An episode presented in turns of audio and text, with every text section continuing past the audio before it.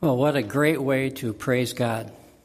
To have four of us worshipers just share how we admire, express how we admire God. Uh, there's diversity in that, there's unity in that. Uh, God is so big, and He's so rich and so complex that thoughts about God have to be big and rich and varied. And yet we still fall short. As Don said, there are many flavors of God, and we have just touched, just touched the fringe of his garment when we talk about our great God. Don mentioned that he's majestic, and sometimes a, a majestic, powerful, creator, transcendent God seems distant, remote, unknowable, unapproachable. Let's be honest. Haven't you thought about that sometime? God, where are you? I, I don't feel your presence. I know I have. I've cried out many times, Where are you, God? Are you there? Do you care about me? You see what's happening here to my life? Then I read and meditate on Psalm 23. And if you have your Bibles, I'd like you to just turn to Psalm 23 because I'm going to camp there for a while. We're not going to have it on the screen. So, one of the problems with us, everything being on the screen, we don't bring our Bibles anymore. But if you do, just turn to Psalm 23. We're going to stay there for a little while. It begins with, The Lord is my shepherd. Well, the Lord is the shepherd, the great shepherd. He's personal, he's up close, he's intimate, he's loving, he's caring. But David says he's my shepherd.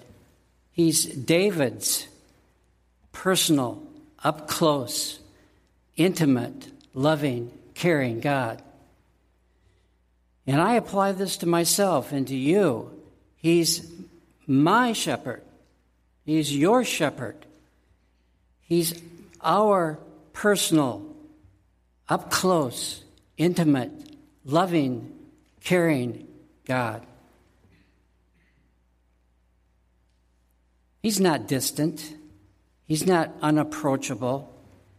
He's not just a passing thought. He is real and He's ours. He's mine. He's yours.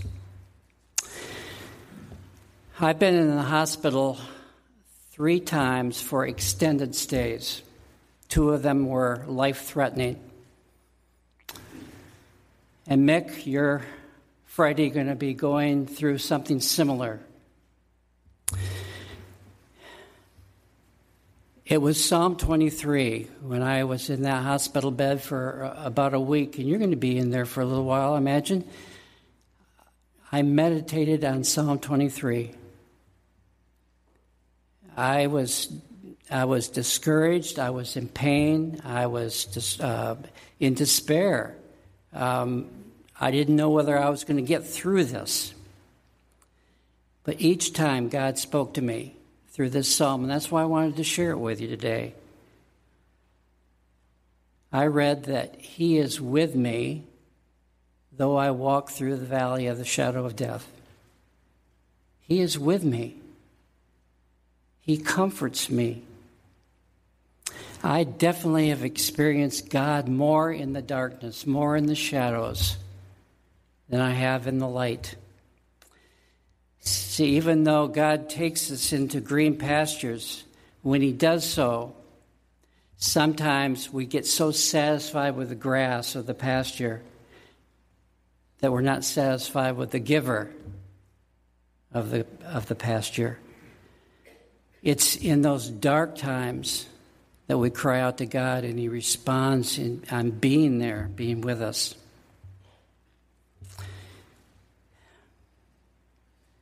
We need danger. We need suffering, we need pain in our lives so that we can grab hold of the Lord is my shepherd. It's one of the things I most admire about God. He's personal.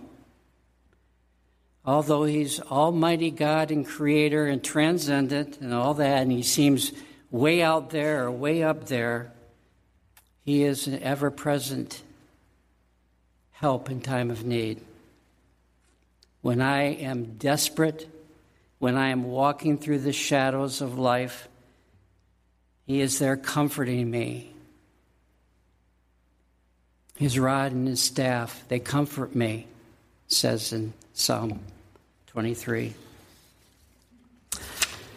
I admire the Lord my shepherd because in him I shall not want. I shall not be in want. In other words, because he's my shepherd, I have all that I need. He's my Jehovah Jireh, my provider.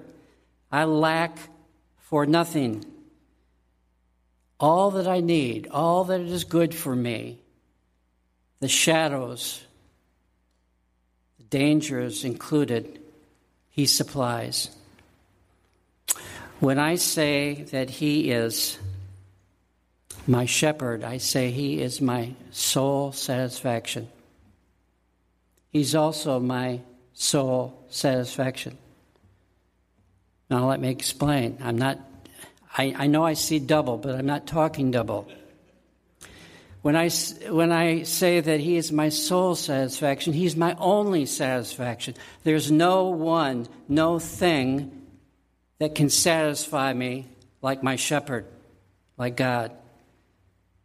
When I say He's my soul satisfaction, He satisfies my soul, my mind, my emotions, the core of who I am, my yearnings, my desires are all wrapped up into my soul.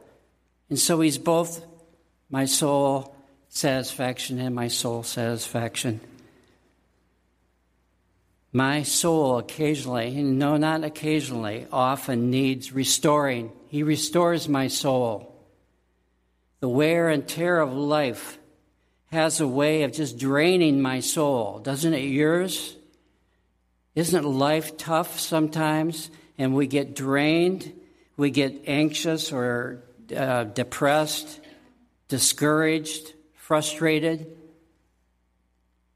My soul is frail and it's prone to deflate. And so my, my shepherd restores me. He inflates me. He builds me up. He is my sustainer. He sustains me. He makes me lie down in those green pastures, so He feeds me, He nourishes me, He gives me peace and rest. He leads me beside quiet waters. He revives me. He restores my soul. When I'm depleted, He revives me. When I'm running on empty, He restores my soul. He also guides me it says here, He guides me in paths of righteousness. It's another reason why I admire Him. This may be hard to believe, but I don't always do the right thing. I sometimes get on unrighteous paths, and He gets me back on the right path, the righteous path. And he says he does this for his honor, for his name's sake. Isn't that a great motivation that we, when we do right things, when we're righteous, we honor him, we do it for his sake. And because it's for his sake, he has some ownership in this. I know he's going to help me be righteous because it's for his honor, his reputation. His glory. What does He do when I'm in the presence of my enemies? When I'm in the hospital, my enemy was disease, sickness, pain. And Mick, you're, enemy is going to be that cancer that they're going to work on. And when I'm in the presence, and when you are in the presence of your enemy, he prepares a table, he prepares a celebration, a blessing. He takes something that could be extremely bad for us, and out of that comes a celebration, a blessing, a banquet. He anoints me with oil, the oil of healing. You pray for that, that oil of healing. That's how He anoints us with spiritual healing or physical healing, the healing of what we need. I admire the Lord because He fills my cup. He fills my cup with Himself. He is the soul satisfying, quench thirsting, cup filling shepherd. Everything else falls short. Because the Lord, my shepherd, is a loving and good God and invites me to come in and dwell with Him then I know this holy, majestic God wants me to dwell with him. And goodness and love will follow me all the days of my life. Well, isn't that isn't that a great thought? You know, Jesus is also the shepherd. He's the good shepherd. He came to give life. Dan, you said God is a life giver. Jesus came to give life and to give it more abundantly and his sheep hear him, hear his voice, and, he, and they know him. And so, if you hear Jesus' voice, if you know Jesus, he is your shepherd. My prayer, my hope is that all of us, that he is our shepherd. He is our shepherd. And I pray that we will follow him, that we will know him, that we'll have that abundant life.